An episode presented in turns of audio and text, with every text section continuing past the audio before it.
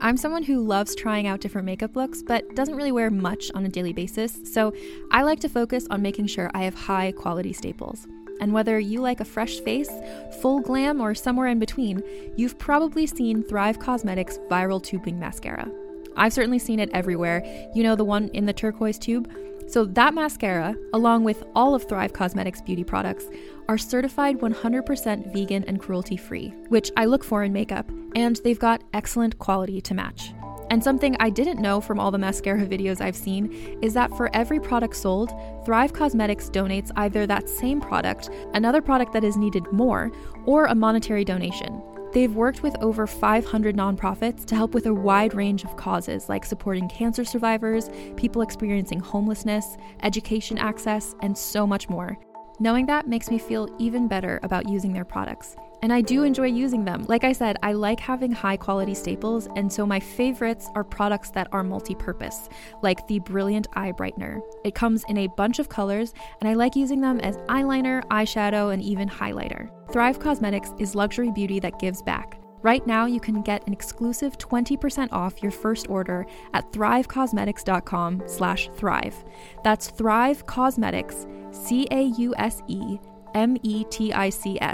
dot com slash thrive for 20% off your first order. Contained herein are the heresies of Radolf Burntwine, erstwhile monk turned traveling medical investigator. Join me as I uncover the blasphemous truth of a plague ridden world that ours is not a loving God, and we are not its favored children. The Heresies of Radolf Burntwine, coming January 2nd, wherever podcasts are available. Hello, you're listening to Muses and Stuff. It's the podcast that's all about the dolls. They were the groupies, the wives, the girlfriends, and the muses who played such a huge role in rock and roll history by simply being themselves. They were sweet, sexy, brave, and powerful. They went after what and who they wanted, and they made no apologies. I'm Shanti. And I'm Lynx. Welcome to the show. Oh, that was so awesome. That was the first time that we did it together. I think we killed it. I think we did too. so, welcome everybody. Today on the show, we are going to be talking about Roxana Shirazi. I'm really looking forward to this. I read her book, and it's called The Last Living Slut by Roxana Shirazi. Born in Iran, bred backstage. And it is steamy. It's uh yeah, I can't wait to get into it and tell you about it. Before we get to that, we'll just do a few um, you know, a few order of of business. We just want to let you know that we have some really great guests coming up uh on in in the future. So sometimes it's Lynx and I talking, and sometimes um, I'll have another guest on. And then what we're going to get into shortly is Lynx, myself, and then a guest. I'm so excited for this. Right. It's going to be fun. So, Lynx is going to be bringing a woman named Pleasant onto our show. Yes, she is amazing. Her name's Pleasant Gehman. Some of you might be familiar with her already. She was in uh, Pamela Des Barres's Let's Spend the Night Together. She has a little chapter in there. Uh, she also has her own books. Highly suggest you go out and get them. Uh, she has a website, so check her out. She has incredible stories. She was part of the LA punk rock scene, sort of. Uh, she was not only a proud groupie, but a musician herself. And she's also a belly dancer and a writer. And she's just, she's a fabulous woman. And I'm excited to hear in her words. Oh yeah, she's a mystic. She's mystical and without giving too much away. Mm-hmm. I just I cannot wait to just get my hands on that juicy groupie brain of hers. It's going to be exciting. Uh yeah. Um this episode is sponsored by I'm with the band Headbands or I'm with the Headbands. That's not officially sponsored by them, but I have to say it is such a cool company. They're based out of LA. Mm. They are friends with Miss P They got a great name. They've got a great name and they've got a great product. So it's a bunch it's a couple of girls that are working that have this vision and they make these incredible headbands. And so they call them headbands and turbans and some of them are velvety. I got this beautiful velvety purple one. Um, and every time I wear it and I've and I've just gotten it and I've been wearing it, people are like where'd you get that from? so not only is it great for just hanging around and like inside, it's been keeping my ears warm in the Toronto cold and the Toronto winter, and uh, it's good for working out, whatever.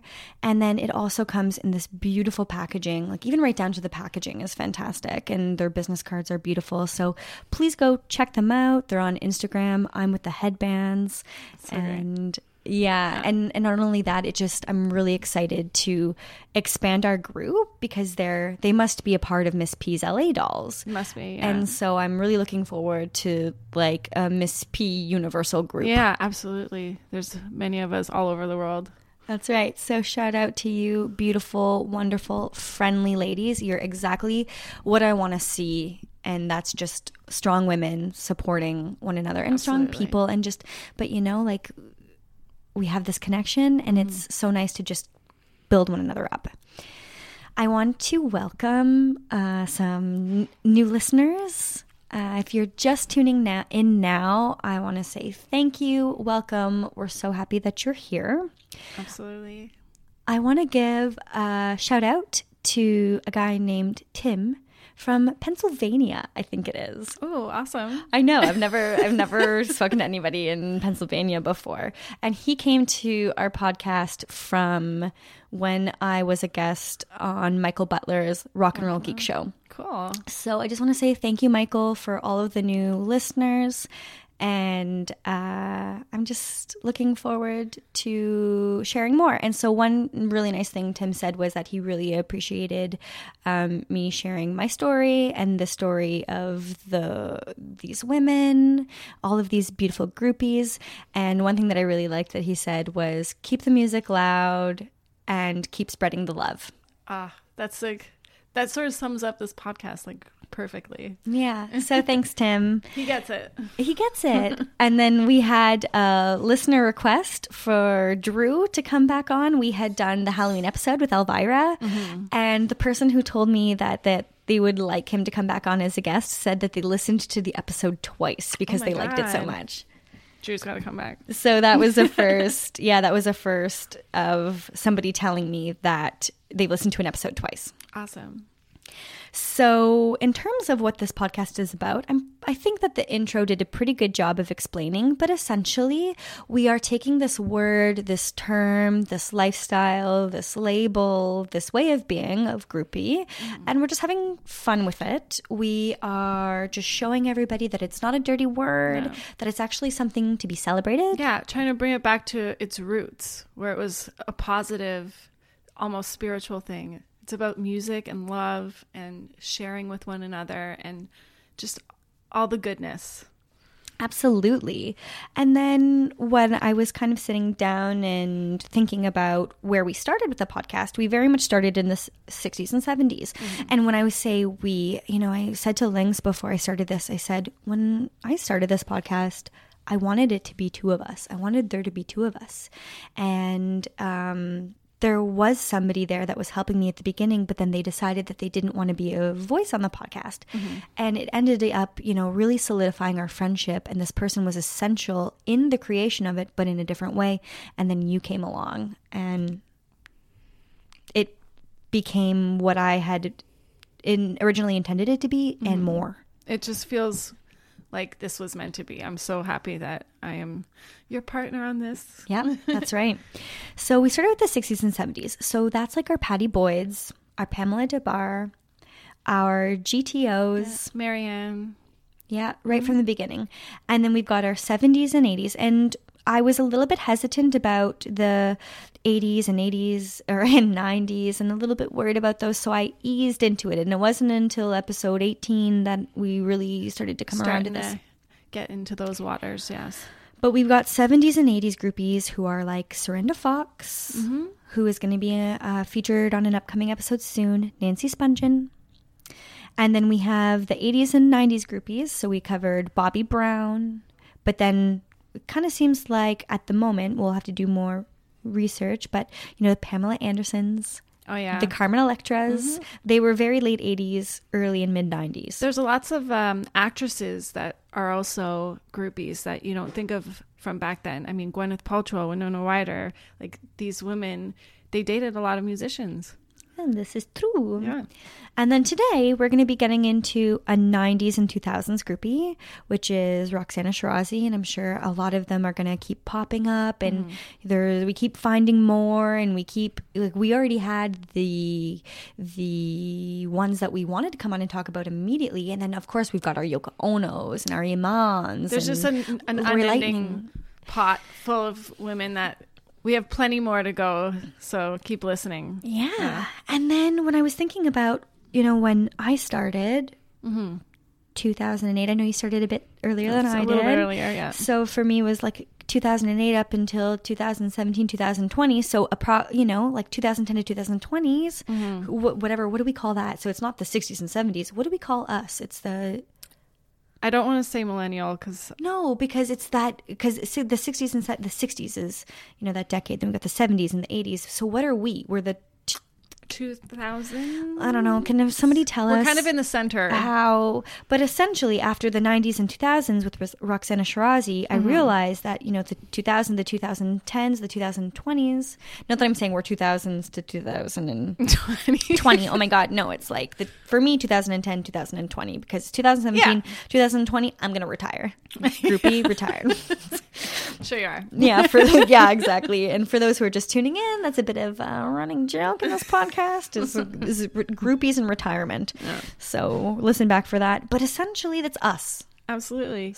And other women out there whose stories we haven't heard yet because we're we're still in the middle of our experiences. We haven't yet written our books yet, that's right but we're out there. but we can tell you from firsthand experience that we have got a group of girls, a group of dolls with their own stories. We have our own.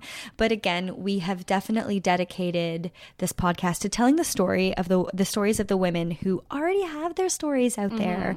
And uh, we do share a little bit of ourselves here and there. And if you're really listening intently, you might be able to put some things together. But ultimately, This is about the muses who inspire us. That's right. Okay, so we've got Roxana Shirazi.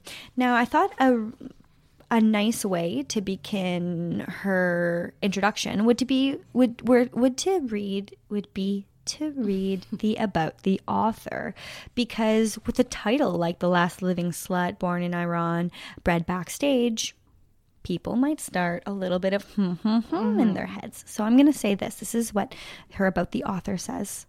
Roxana Shirazi was, was born in Tehran, Iran, and was sent to England at age 10. She holds a master's in English from Bath Spa University and speaks at international women's conferences on the subject of gender and identity. She currently lives, loves, and writes in London. Awesome. Yeah. And so a lot of these women, the ones that have written the books and a lot like the educated, smart, Absolutely. Yeah. badass women. And so because she has the word slut on her in her title, she at the beginning has a few words on the term slut, and uh, I will read you what she says right at the beginning. Sex, even though it's just a small segment of our existence, is still such a beautiful, sensual experience, and exploring one's sexuality and sexual diversity should be respected and celebrated. In this book, I am the last living slut embodying the negative meaning of the word, and the first living slut embodying a new, positive, and celebrated meaning of the word. Some will say that the word slut can never be independent from social and historical meanings attached to it, and will always be bound and steeped in the negative sense of the word. And thus, there should be a new word to describe a sexually active and experimental individual to detach it completely from its previous meaning. Well, maybe, but in this book at least, I have been conceited enough to give myself the authority to change the meaning of a word. Love your body, love your sexuality, and realize that you are a bad human being only if you are unkind and cruel and do harm unto others and not because of your sex life. That's amazing. That's so powerful. And she's doing exactly what the word slut, which we are doing with the word groupie. Exactly. So a lot of similarities. Although, ironically, she puts down the word groupie. So many of them do. Uh, so many of them do. So I wanted to show you this picture. I haven't showed it to you yet. Okay. I wanted to show it to you. It's a picture that she has. She's got a lot of really inter. I'm not even going to say a word because I want to see what you come up with. I'm going to show you a picture of her and um, just like let me know. Maybe describe it. We could describe it for our listeners, and then let me know maybe what you think about it. Oh, that's sexy. All right. Well, she's got a lovely naked body and a lovely uh, tatted up man en- enjoying that body. Yeah, that's pretty much it. So she's just got her thigh high stockings on her. and she, oh, let me just say, for it. she's the one taking control here. She's got the power in this photo. nice. Yeah. Okay, great. Yeah, you can't see his face, but you can see hers. Yeah. And, And she's looking at you dead in the eye, saying, like, challenge this. that's it. Uh, Oh my goodness. I almost forgot um, to to read you this part of the beginning. Please. And so, um, who is this? Neil Strauss and Anthony Bozza from Igniter Books said this about it. The Last Living Slut is a beautiful memoir of growing up in the political turbulence of Tehran, an unflinching portrait of teenage cultural dislocation in London, a backstage romp that makes Pamela Des Barres's I'm with the band read like a nun's diary in comparison. Is it true? um, yes, I, I guess, she's more detailed, maybe? She, I mean, it, there's points where it just reads like erotic literature. Oh, really? yeah, it really does, and and it gets all uh, like I don't know if dramatic is the word, but almost. Oh my goodness, I don't even know how to say it, but it's Like a whirlwind? it's a whirlwind. It is. It, it's really not like anything that I've read before, um, but it it was it was outrageous. Right. It's outrageous. I got to read this. yeah. So, um, I'm gonna tell you. Yeah, I'm gonna tell you about her. But because I'm saying that it is outrageous, it might be a good time to just go with the chapter titles. So she's got some pretty incredible chapter titles and and you'll you're going to understand what I mean when I say outrage, outrageous when I read them for you. However, I decided that I'm not going to read them for you because Roxana moved to England at the age of 10. She's got an English accent. Well, I assume. I actually haven't heard her speak She yet. probably has at least some bit of English in there. Roxana, please come on the podcast and uh, let us and Let let, us hear your accent. yeah. So I asked my friend Simeon, who lives in England. Um, she's in Camden Town. She was on the first episode ever of the podcast, and she is a musician. I'll link up her stuff. Uh, trust me, you want to know who she is. Uh, so I asked her to read the chapter titles in her cutie cute sweetie accent and she did so i'm going to play that for you now and i think i left out one well i think i left out one chapter title because i was like i'm not making her say that All right, let's hear him. Chapter 2 I was a child in gunfire, Islamic law, and sexuality. Chapter 4 I found shelter in her lap and heaven in her protection. Chapter 6 I soon realized that it was opium that was the love of my father's life, and that gradually he'd become bored of me. Chapter 10 The rush of hot, burning sensation swooshes in my tummy, and I feel like a bad girl. I am a bad girl. Chapter 13 I decided that I would try it with two boys, while in the next room, war songs blared out from the television. Chapter 23 I had never done it with a boy, just a 15 year old schoolgirl. Chapter 27 Roadies I lost my head in their laps. Chapter 30 I straddled him right there and then, in the middle of the night, amid the thicket and the flowers. Chapter 35 I remind myself that I was here in a groupie capacity, not to have a fucking romantic time. Chapter 37 Synyster Gates from Avenged Sevenfold unleashed his hot pee all over my breasts in the moonlight. Wow. some of those are like beautifully poetic, and then some are like hilarious. She seems to have uh, humor about it. That is exactly this book. So I it's exactly this book. It is so poetic at at, at in places and then it turns in on itself complete com, becomes something completely different Yeah. and almost the opposite of that and i think you're right and i think maybe i didn't pick up on her sense of humor right away but i think that you picked up on something there maybe with simeon having read it thanks sim by the way thanks babe and um I think you're right. And if I were to read it again, I might go in with maybe that little bit of a, A lighter. yeah, a lighter because a lot of the times too, like she gets very serious at points, and it does get very serious. But so let's just t- talk about, um, yeah, our Roxana a little bit. So she was born in it was either 1978 or 79 in a military hospital in Tehran. Uh, her mother was a political activist, and her father was pretty absent. And as you heard from the chapter titles, addicted to drug opium addict, yes. which apparently a lot of men were at that time. So there was very little social and political freedom, as you can imagine. And she said that during Iran's revolution and subsequent war with Iraq, she remained, and these are her words now, basked in pure love and happiness during the terror of revolutionary gunfire, Islamic law, and her initiation into sexuality. So she came to sexuality very young, um, which I'll just get into a moment. But along with her very early awakening into sexuality, she said that she led a fairy tale existence. So she would talk about the blazing hot summer nights, sleeping outside under the stars with her mom and her grandma, using, you know, d- describing the colors, the electric turquoise. And she describes her grandmother as a goddess, um, which is very similar to what Catherine James had with her goddess, and having these mothers or grandmothers as these angelic goddess like priestess women, and then often having an absentee father, Father. or parent. Yeah.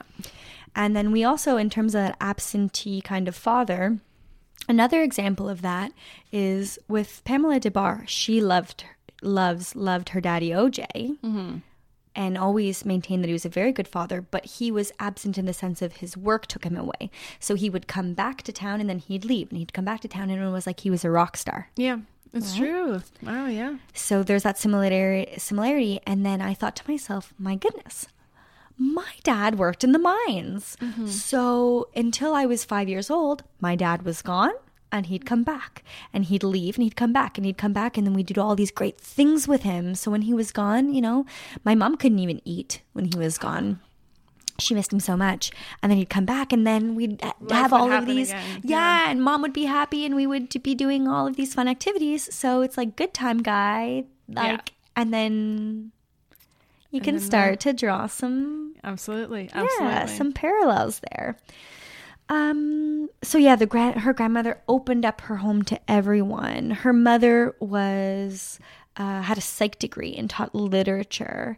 So I really enjoyed th- I I really enjoyed this book and the first half interestingly enough I think her account of her childhood was probably one of my favorite parts. You you would think that it would be okay, well what about the bands? What about the musicians? But really I loved how she described the sensuality of her childhood.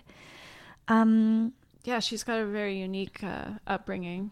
Not one that matches any other groupie, at least. No, not that. No, not that I've come Yeah. across so far. So her dad was in and out, and when he sometimes he showed up, sometimes he wouldn't, and when he did, she always wanted to look nice and impress him. Of course. Um, so getting back to that early sexuality bit, she masturbated for the time first time when she was five. And she masturbated to men in uniform who were around all of the time. so very early on, she started to o- associate Yeah. these feelings with almost being scared because hmm. she was scared of them, but they gave her a rush. Yeah. And she describes this beautiful, scary moment when she was in her kitchen and she'd lift up the cellar door and she'd crawl down the stairs alone. And then all of a sudden, she's below the house and it's dark and it's scary. And she said that the rush that she felt in those first few moments, it was almost like she had been, she would chase that for her ah, life, which then makes sense to Bringing it into the rock and roll scene. Absolutely. So she had male cousins and, you know, boy neighbors, and she really brought a lot of them into their sexual awakening because she came to it so soon. So she would describe things like sitting on the step, having two boys. She would tell two boys to tie her shoe, and then she would slowly bring, you know, her skirt up to show her thigh. And she felt like a queen with these boys at her feet. And then she realized that, so she was probably about eight years old at this point, that she had a power over boys Yeah. and she liked it. Of course. Now, there are some uh, accounts of her molestation. Okay.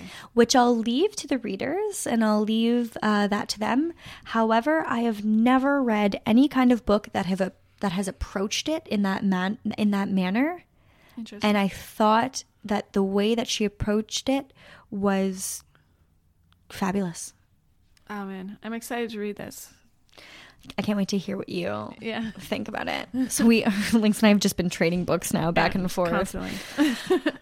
So by the when she turned 10 years old, her mother sent Roxana and Roxana's grandmother to England to go and live with some family because they needed that she, the mother wanted to get some of them out at, at least so that they could join them eventually because of things that were happening. Yeah. So she said so she didn't want to leave. She loved where she was. And she described England as cold, mm. colorless. She didn't speak the language. Wow, it's rough.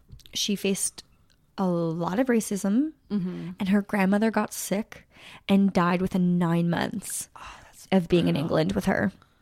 That's brutal. Yeah. She had her first orgasm at the age of 11, Not surprising. and that was the chapter title that I did not make Simeon read.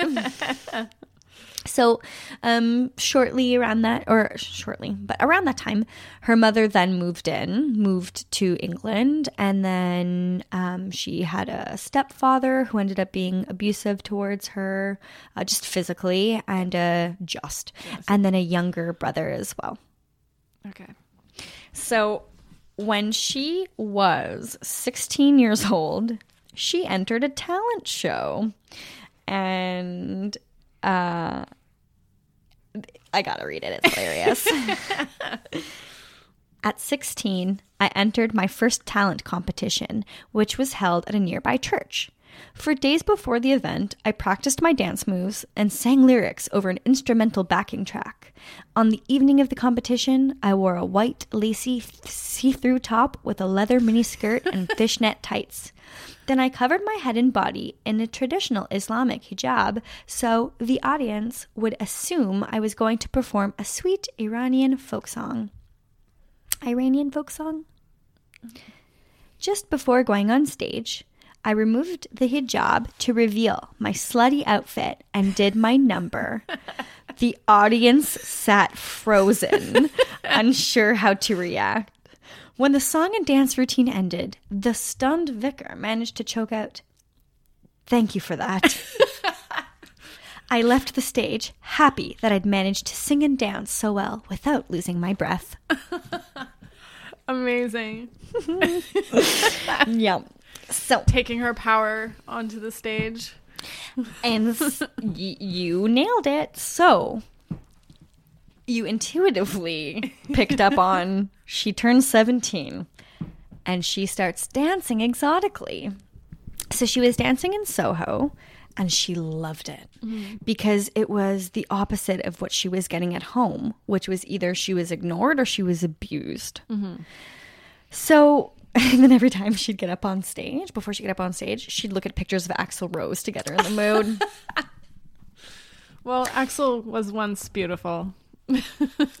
a long, long time ago. what what year was that that you was his prime beauty? Oh God, like early, early '90s, '91 maybe, Nine, 89, 90.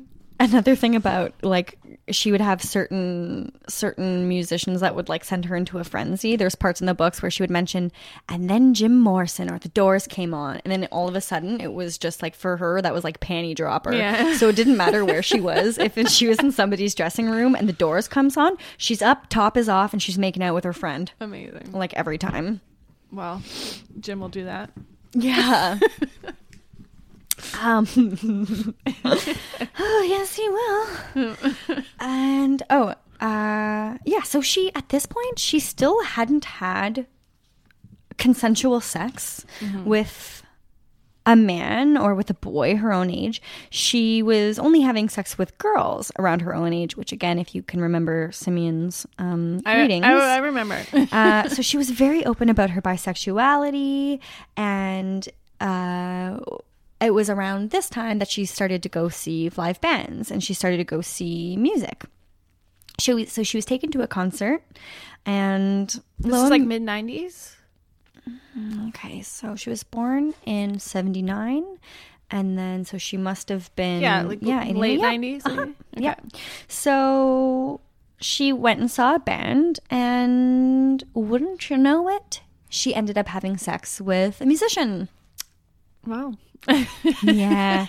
so she had a best friend named Lori, and they had sex as well, and that was like her partner in crime for shows. Awesome. You gotta have a partner in crime. Totally. yeah. Or Uh, many. yeah, exactly. it's funny because I've over the years the partners in crime have changed. Me too. There's been times where I've gone out to a show and then by myself, and then at the end You of the night, with one.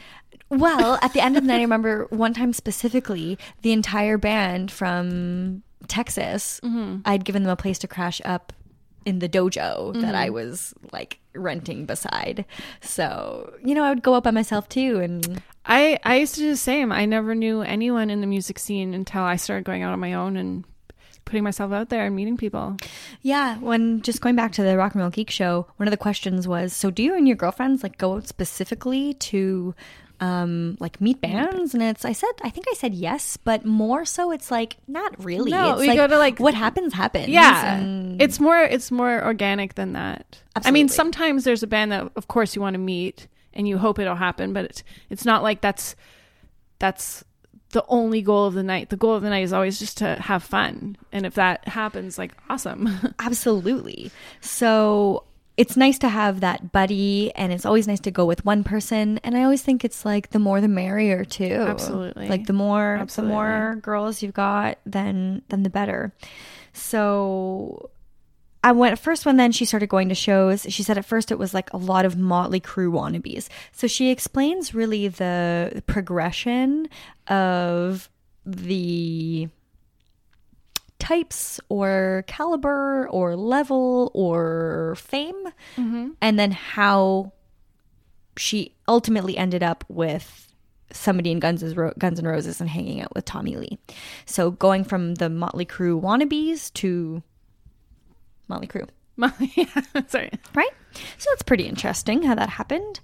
Um, she does she does have a lot of negative things to say about girls at that time who either were trying to flatter her so that they could get closer to the bands by getting through her because a lot of times barriers between Yeah. uh, barriers to bands can be either other women or other groupies or managers and like female managers. So she explores a bit of that dark side of music, of groupiedom, of those kinds of things. So her and her friend Lori, they had no qualms about sucking dick to get backstage.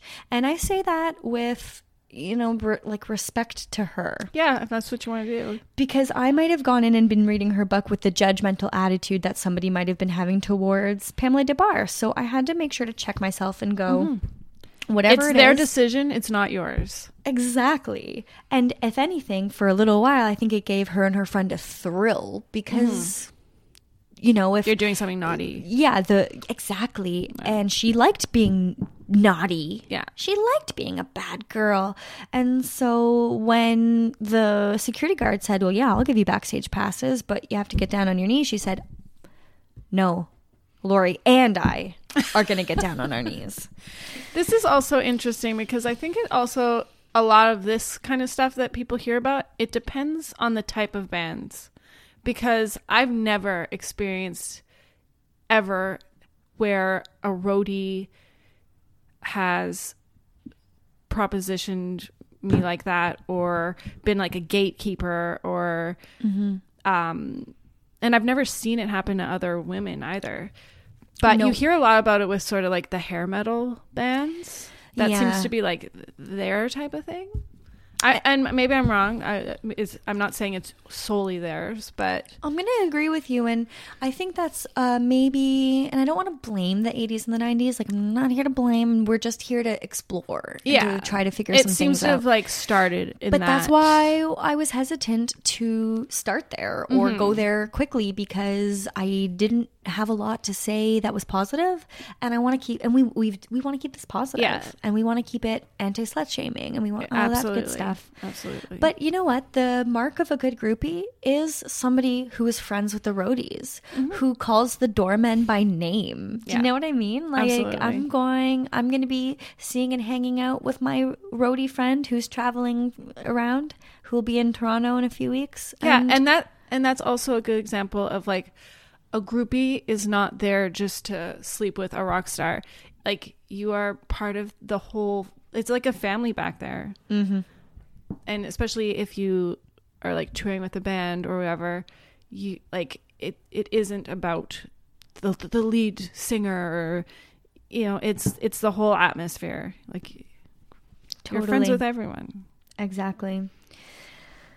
Oh, yeah, and so and speaking of yeah, going on tour, you know, she has a lot of really kinky and you know bus tour bus stories. So she's got some pretty funny ones of you know those little beds on the tour bus and things like that. Mm-hmm. And then she gets into the negative side with the drugs and the alcohol. So she'll say, you know, her there was a time where she got a phone call being like, you need to come take care of your friend because she's gonna get hurt. Mm-hmm. And then so she opened up the hotel room and there's Lori in nothing but cowboy boots walking down the hallway of the hotel, totally spaced out with God knows what in her hair. Oh God. Okay, so she gets into that stuff as well. Yeah. And That's she why it's good to have a friend, have a partner looking Right. after you. Oh, totally. And so she talks about the the guys. She has pictures of her and the bands, the guys that she went on tour with, and Yeah, they did like a whole photo shoot with that one you showed me. Yeah, exactly. So I wrote out a list of some of the names of these guys that she mentions Cool. because again, I think outrageous is mm-hmm. going to be the word and then some of the names of the bands. So, here are the names. Duff, Oh yeah. Jizzy Pearl, The Rev, Oh. Dirk, Are these? Well, I know Duff, but are the rest of them names that like she gave them? No. Snell, Oh. Stocksy, Mad Pete, Oh. We all know a Mad Pete. Zach with two Ks. Actually, I think Mad Pete was the one. He wasn't in a band. He just followed He's them just around crazy. everywhere. Yeah. yeah, we all know a Mad Pete. and Synyster Gates. Okay, and then some of the bands were named Towers of London, Kid Ego, Brides of Destruction, and Avenged Sevenfold.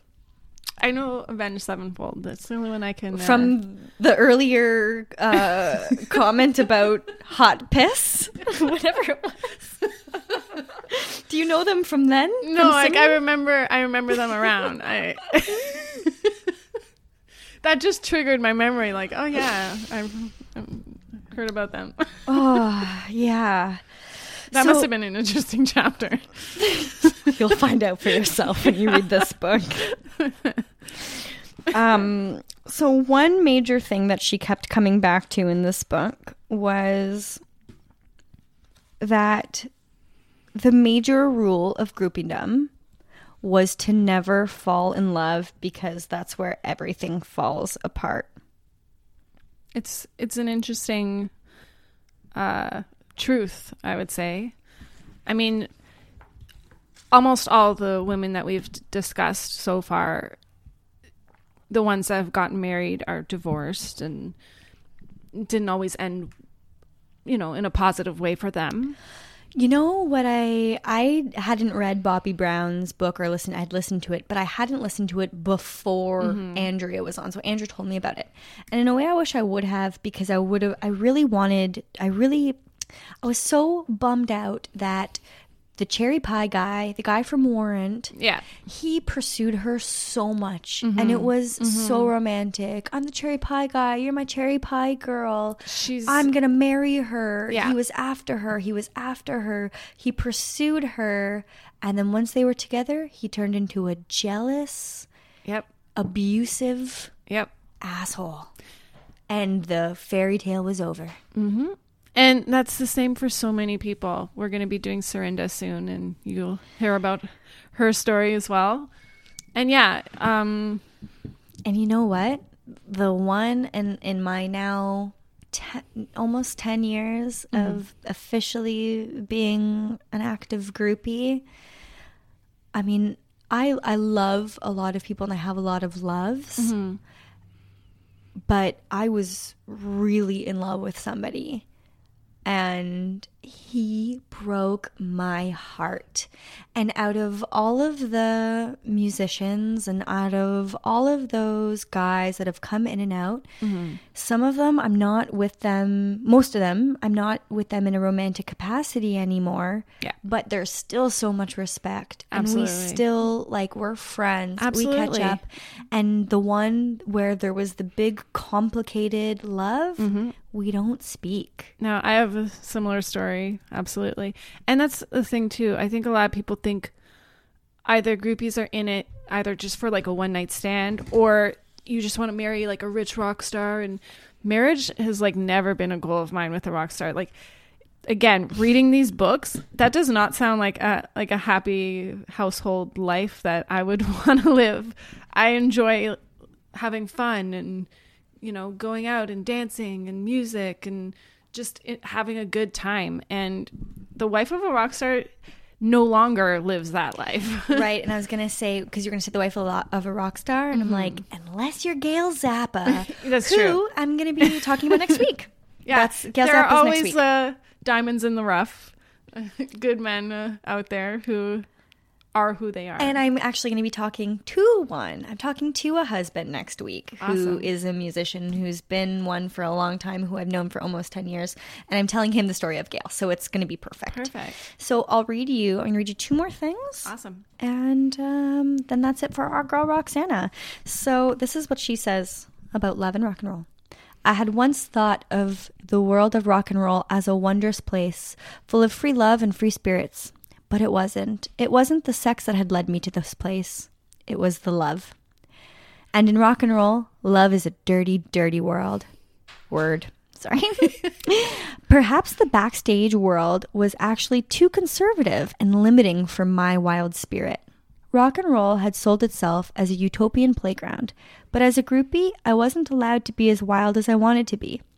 What was required of me was just a mere fraction of who I was. I wanted free love, creativity, an abundance of sex and poetry, broken taboos. I wanted to be taken places that I'd never gone before. I wanted that thrill I'd felt climbing down into my grandmother's cellar all those years ago. Wow. It's powerful. Yeah, it is. And then I'll just finish with this one thing that she says. Mm-hmm. And uh, then we'll rock and roll on of here. Hmm. La la la. Okay. I have walked past one cliche after another fists through windows, trashed rooms, girls patiently lined up outside a lead singer's door, random people being hit and cut, tour managers losing it because of lack of sleep, roadies going out in the middle of the night to find snacks or KY jelly, false promises, moans and groans, and lost property, including girls' dignity.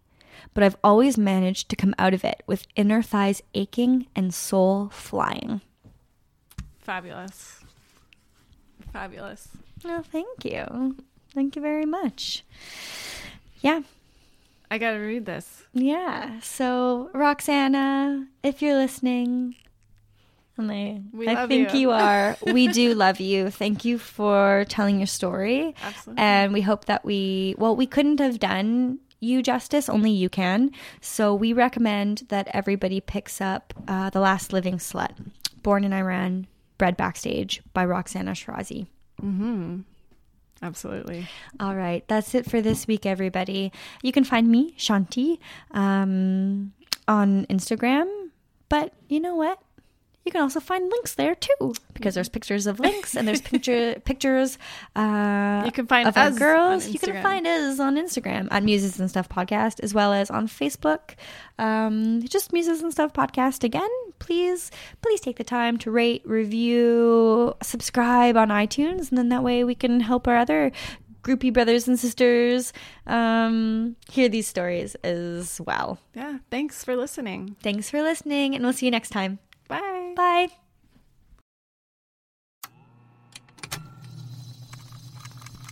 Hello, dear stranger. I'd like to introduce you to something new, or perhaps something very, very old. The Heresies of Radolf Burntwine is a horror fantasy medical mystery following the titular monk turned traveling medical investigator. Follow Radolf as he navigates a nightmare world in which viruses are gods and the human race are not their favored children steeped in history and an aesthetic that can only be described as a combination of occult academia and laboratory Judaica. The heresies of Radolf Burntwine have been described as Umberto Eco meets H.P. Lovecraft. For more information, check out the Patreon at thorb.info. But take care, dear stranger, for some truths are best left unknown.